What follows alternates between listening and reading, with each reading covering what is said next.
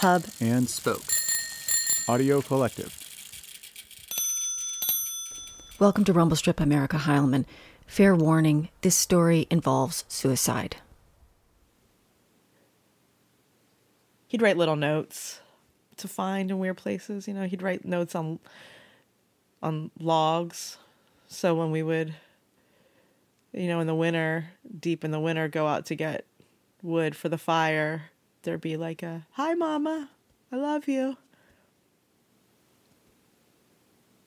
I found one of them this summer.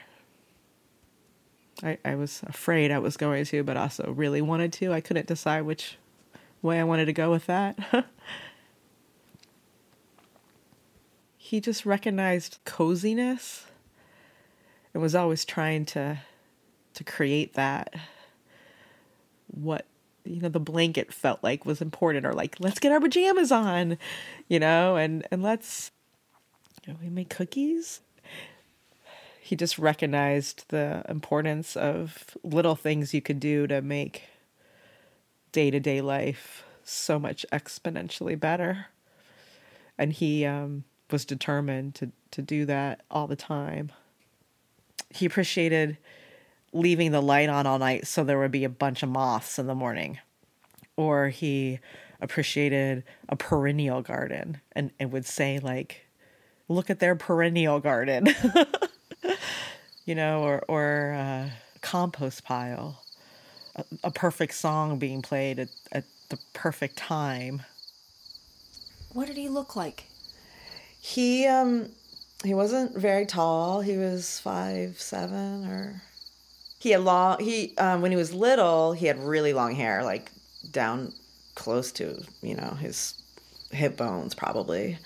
And then as a teenager, he would let it grow. You know, down past his shoulders, cut it, let it grow long again. But then about a month before he died, he cut it. That's something I think about a lot. Yeah. That's Tara, Finn's mother. Finn Rooney killed himself on January 3rd, 2020, in the afternoon after school. This story will not explain why he did this, as if anyone can explain why a person takes his own life. Suffice to say that not a single person in his life predicted this. There were no signs. The closest one can say is that there was a flash of high emotion that comes with youth, and there was a gun nearby and bullets. This is not a story about suicide. It's a story about a boy called Finn Rooney who lived in Walden, Vermont, near Hardwick, with his mother Tara and brother Lyle, and occasionally his father Alex, who is a long-haul truck driver. A boy who loved to fish and play baseball. He played the euphonium not very well. He was the student body president, and right before he died, he had an idea about a bell. This is Finn's friend Alex talking about the town of Hardwick. Well, Hardwick's more like a, you know, just, they got pretty much everything to a certain extent. There's a couple grocery stores, but they ain't big by any means. There's a Walgreens. There's a couple banks, 2 hardware stores, gun shop, a car dealer, a Ford dealership. So there's not a whole lot, but it's definitely more than what Greensboro has. And what are the people like in Hardwick different from Greensboro? Well, Greensboro, they're more, I've come across from working at Willie's over here in Greensboro, that the Greensboro folk are a little more high class, I guess you can call it. They have a little more, their pockets are a little deeper.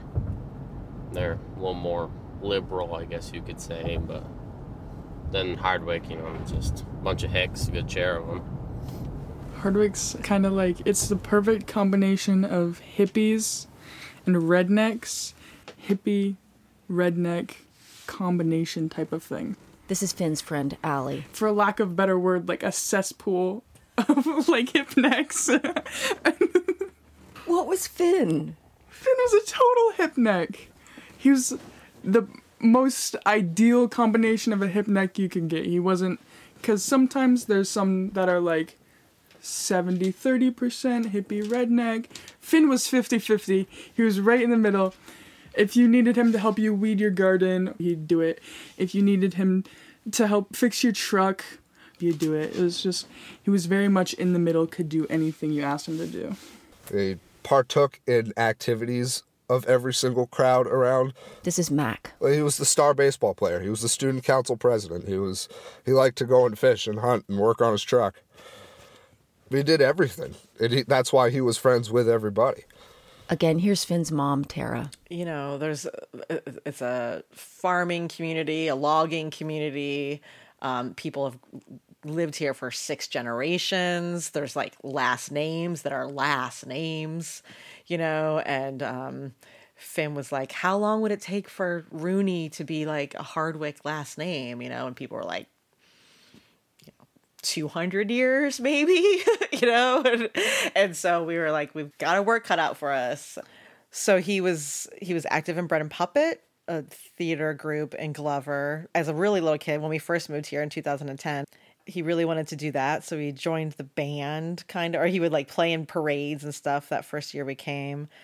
But he was also looking for establishing himself in Hardwick, and that's a different trajectory. And so he joined the volunteer fire department. He was a junior firefighter when he was, I guess that would be the first year we moved here. Butch, our neighbor, was the assistant fire chief, and had been in the fire department for 50 years or something, and offered Finn to go. We had a pager.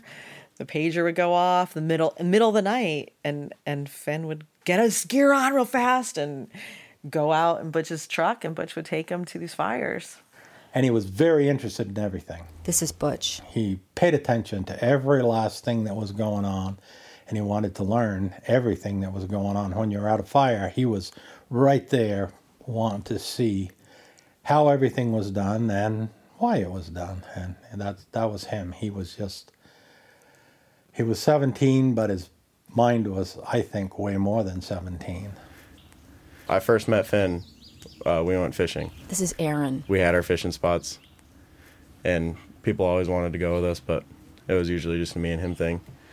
It was really fun going trout fishing with him because he knew the rivers pretty well. That's as much as Aaron wanted to say to me. I asked if, instead of talking, he could take me to one of their fishing spots. This is good. So this is one of me and Finn's fishing spots. Where are we? We are at one of me and Finn's fishing spots. You're not going to tell me where this is? No, I won't tell anybody where this spot is. It's me and Finn's spot.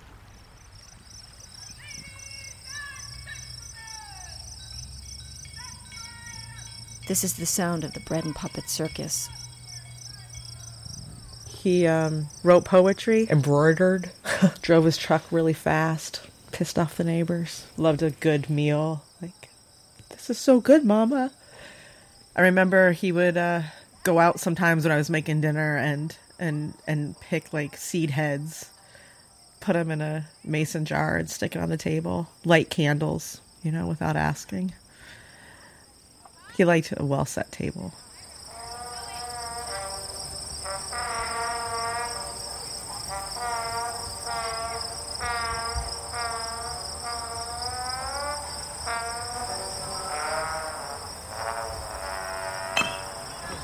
That's it, Finn! Woo! This is Mirko, Finn's baseball coach. Finn had this glove that was given to him, and during the game, the strings would break, and we'd restring it, and we're like, try to give him a glove, and he's like, Coach, this is the glove. And he had these cleats that were duct taped up. There's a new pair of cleats that were given to him. We never had metal cleats, and at this level, they can wear metal. And then I see him at practice, he's wearing his old duct tape cleats up, and I'm like, Finn, you got a new set of cleats? Coach, those are for games only. I wear those for games. So then after every game, he'd take them off and wipe them down and put them back in the box. We brought some teams in New England, and we represented Vermont, and the coaches from the other team would come up to me and say, who's that center field? If I had 9 players like that. So even coaches that never coached him could see his work ethic and his love for the game.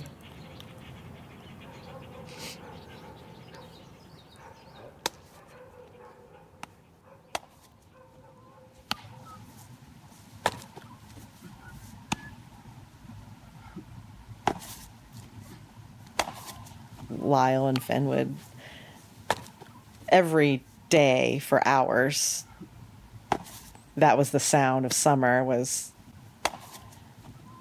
like the sound of a ball getting into a glove. Come on, Lyle, like, let's go outside. And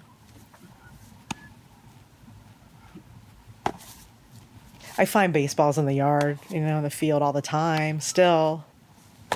Because before we had the sheep, the grass would just get too big and they'd lose them. The ball, that sound.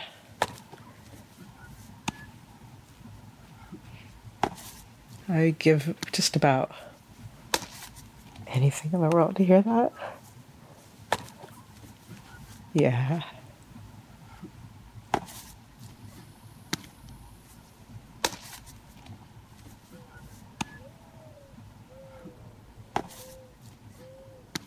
It was a Friday evening, and I was at home and the phone rang. This is Hazen Union High School Principal David Perigo. It was our director of guidance telling me that she had some horrible news. And I said, okay. And she said, we have reason to believe that one of our students took their own life this afternoon. And I shook my head and just said, how do we know that? What do you mean we have reason to believe? And who are we talking about? And when she told me that we were talking about Finn Rooney,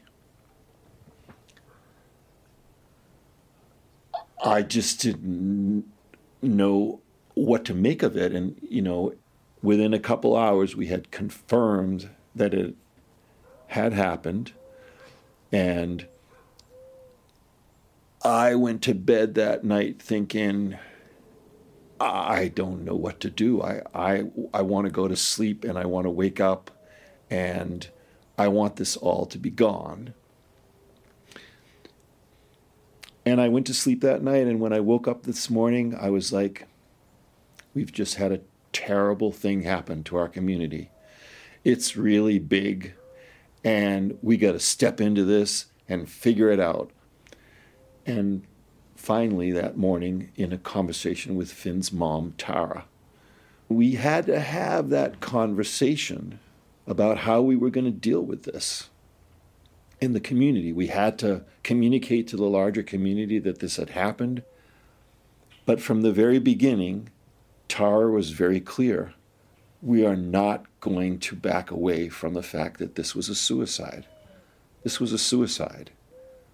And I can't tell you how helpful that was. I mean, that lifted such a burden from our shoulders about trying to pussyfoot around some kind of gentle way of breaking this to people that was going to be half true, because everybody in this community knew exactly what had happened. And I give Finn's family enormous credit. They were generous in their grief, and that was so helpful to the rest of us who were trying to figure out, where do we fit here? Where do we fit in? People just rallied around us, like a GoFundMe and a meal train and somewhere for us to stay for a couple of weeks. Boxes of like toilet paper and like tea and bourbon, so much bourbon. And like, and Lyle plays basketball, and I went to the games, which I can't believe now because I was sort of in serious shock still then. And we would sort of walk and there would almost be like a sea parting, but not obnoxious. Like, I can't explain it. It was just like reverence almost. That's not the right word. Reverence isn't the right word. It was just care. They'd play the national anthem, which is obviously like a big thing for baseball. And I was like a mess, like sobbing every time they play the national anthem. But then whoever I was sitting by would like put their hand on my shoulder, and whether it was like a logger or like a mom or a... people just held us. Tom Gilbert from Black Dirt Farm set up this bonfire where he burnt rafters from his barn, like 100-year-old, very special rafters, and hundreds of people from town came, and there were snow machines, and there were farmers on John Deere's singing hippie songs, and it was deep during the primaries, so politics were just really ugly at that time. Faye was so eager for that to be over, just so people could have a bonfire. He used to say, "I just wish we could all have a bonfire." And there it was. And it was really beautiful, really transcendent, and really sad. Finn was student body president at Hazen Union High School, and in the months before he died, he heard a story about a bell, an old bell that used to hang in the belfry at Hardwick Academy in the middle of town before the school was knocked down in 1970 and Hazen Union High School was built right up the hill. He heard that they would ring this bell when Hardwick teams won away games so that the whole valley knew about the win altogether. Finn Rooney loved this idea, which maybe isn't surprising. He was a kid who had some notion of community being something inclusive and participatory, a verb even. He wanted to live in a town where there was a bonfire and everybody came. Finn was not a fan of smartphones or the internet in a lot of ways. So this was a way that people communicated that was different than posting it on Facebook. And he really loved that idea. He also thought that it could bring together different people in Hardwick. The whole election and stuff was really bumming him out, and he thought this was a way of everybody would be excited to hear the bell.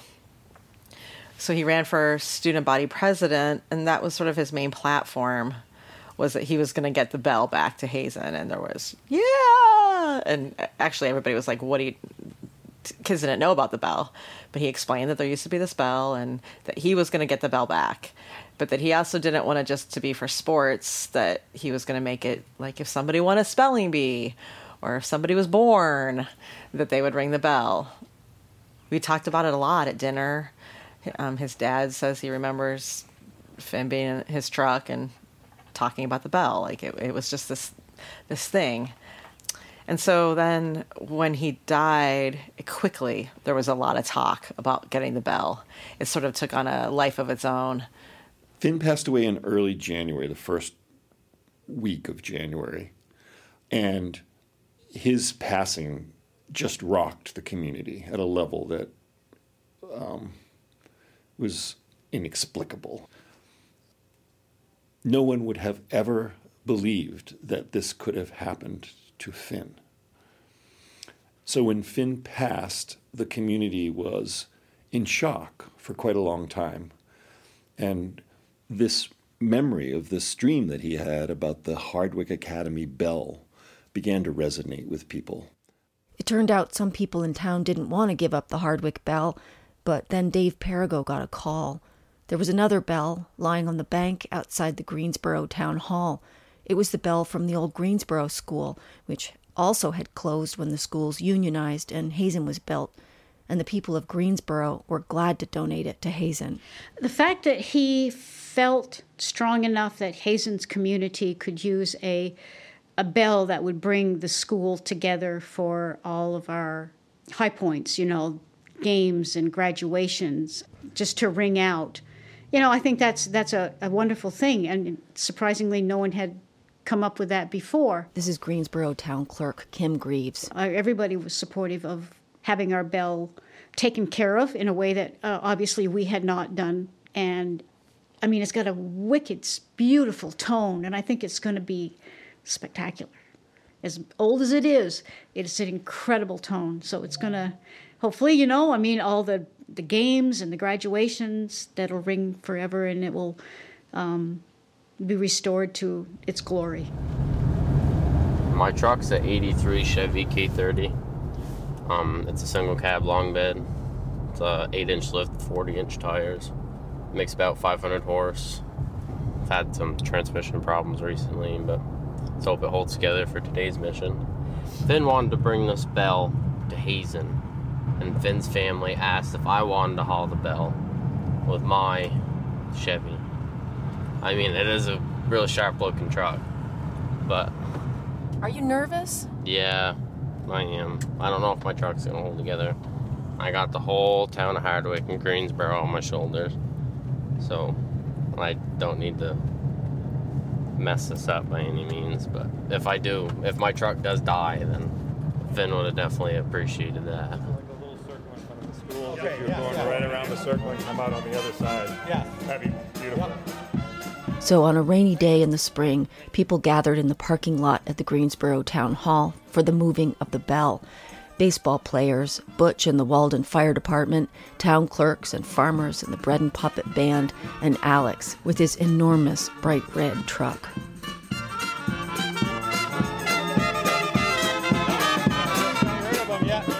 Last couple of nights. Oh, did you? Yeah. I had a fox come in and kill 11 of mine. Oh, that's what happened to mine. Oh, the guy killed him? Yeah. I had 7, then I had 5. So thank you all very, very much for joining us on this very special occasion here today. When we began to launch this bell project, one of the things we thought of was that we might get our own bell. We might have a bell made for us special. And then when this bell appeared, we realized what a gift. Not a new bell, a young, inexperienced bell, but a bell with maturity and spirit, a bell that has rung out to the community of Greensboro throughout its history, and a bell that will become our bell in Hazen. So we're incredibly grateful to the town of Greensboro for this. So in our appreciation today, we would like to present this letter to the town of Greensboro. Dear Greensboro Select Board and residents of the town of Greensboro, on behalf of our entire union, I would like to extend our deepest thanks to our friends and fellow union members of the town of Greensboro for your gracious gift of the former Greensboro School Bell to Hazen and the entire union. The gift has allowed us to advance a dream first articulated by our former student body president, Finn Rooney, to bring a working bell back to Hazen to once again ring out over the hills and the valleys of our community, to inform, to celebrate, to unify, and to heal, a theme that is a tremendous part of our beloved Finn's legacy. Today we plan to welcome your bell to its new life as our union's bell. Sorry. We commit to caring for it in its new home and respecting its great history as it begins its new life and mission to once again and into perpetuity sound its golden tone across our beloved greater community.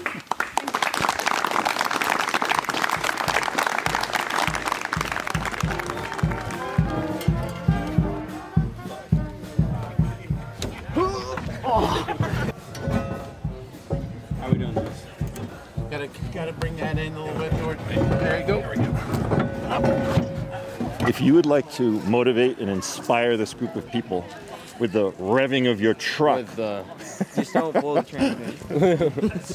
That'd be cool. That would get people like mobilized and realizing that we're about to go. Right. All the fire trucks already down there.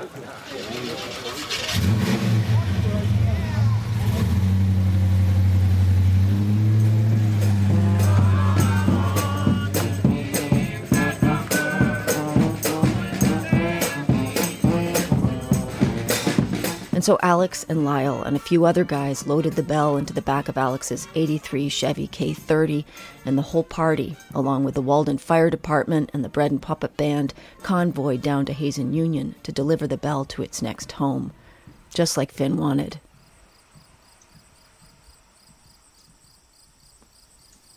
It never felt clumsy. It was like so not clumsy in a town that maybe a lot of people consider clumsy and sort of, you know, Hardwick. I mean, you know, there's all sorts of jokes about Hardwick. It was sort of that idea of Hardwick that was actually the most beautiful, real, human experience of my entire life. I'd walk go to my mechanic and he was sobbing and like, can I change your oil? Or like, the diner has a sandwich named after him. The 1-year anniversary, there were people made snowflakes with his name on them and taped them all around town. The bell.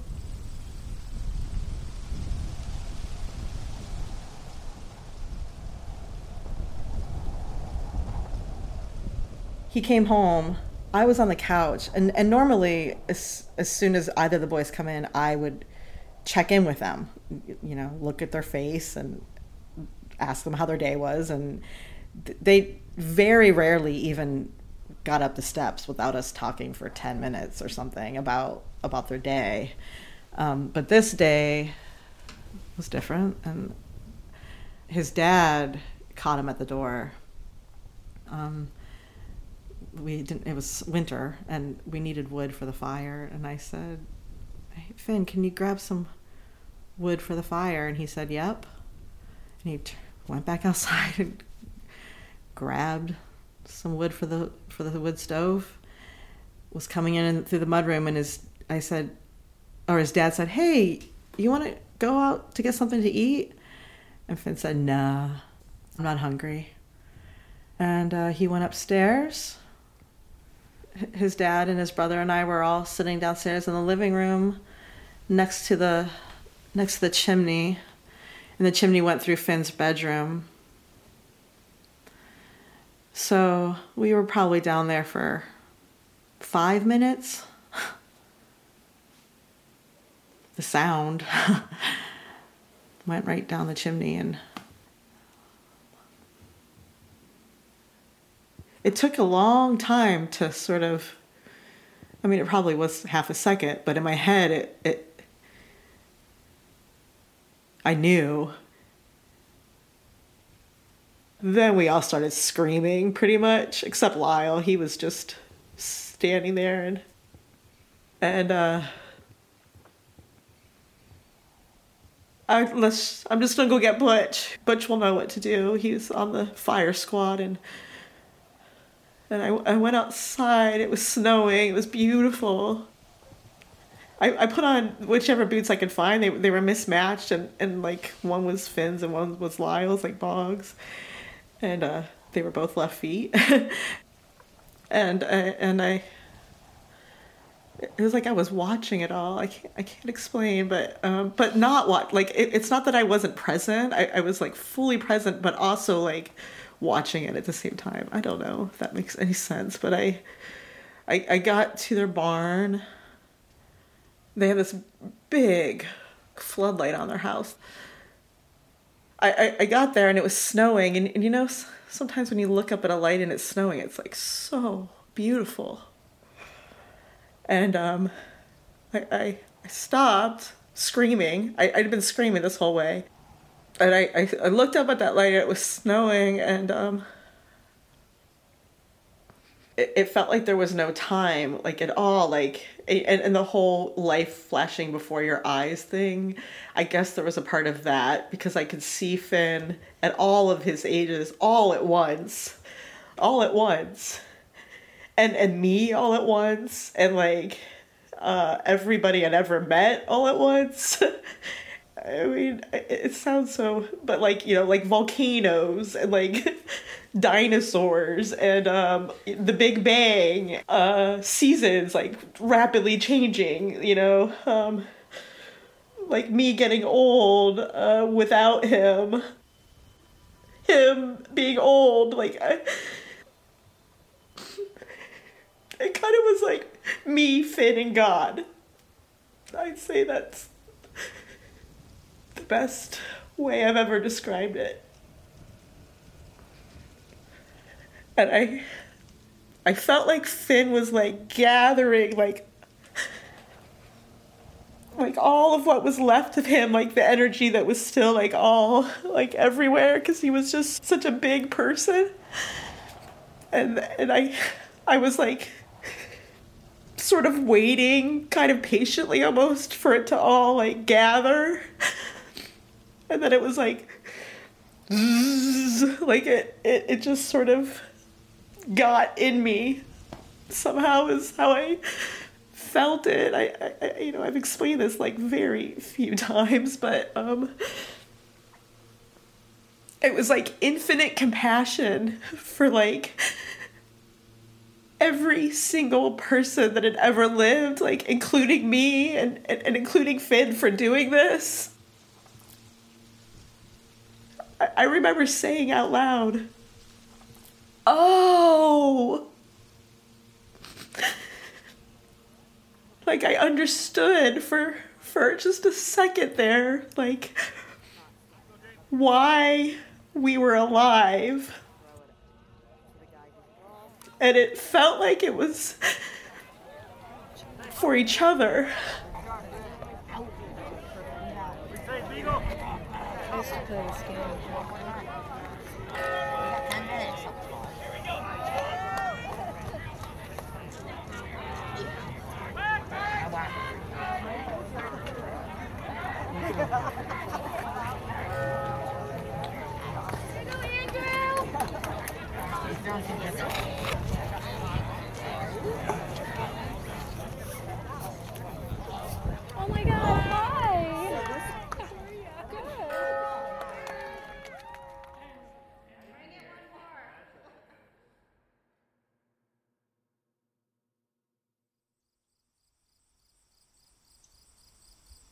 I want to thank every single person who talked with me for this show. All of these interviews were important in ways that is hard to describe. I especially want to thank Finn's mother, Tara Reese, whose openness and insights were astonishing and generous. I also want to thank my friends Amelia Meath, Tobin Anderson, Claire Dolan, and Mark Davis, without whom I could not have made this show. I put a lot of really great pictures of Finn up on my website if you want to see them. Just go to RumbleStripVermont.com and click on the show page and you'll find a photo gallery there. While you're there, if you have a comment, I would love to hear from you. And if you like this story, please send it to people who you think might like to hear it too. Rumble Strip is a proud member of Hub and Spoke, a collective of independent podcasters from all over the country. To see all of our shows, you can go to HubSpokeAudio.org. The National Suicide Prevention Lifeline telephone number is 800-273-8255. This is Rumble Strip. I'm Erica Heilman. Thanks a lot for listening.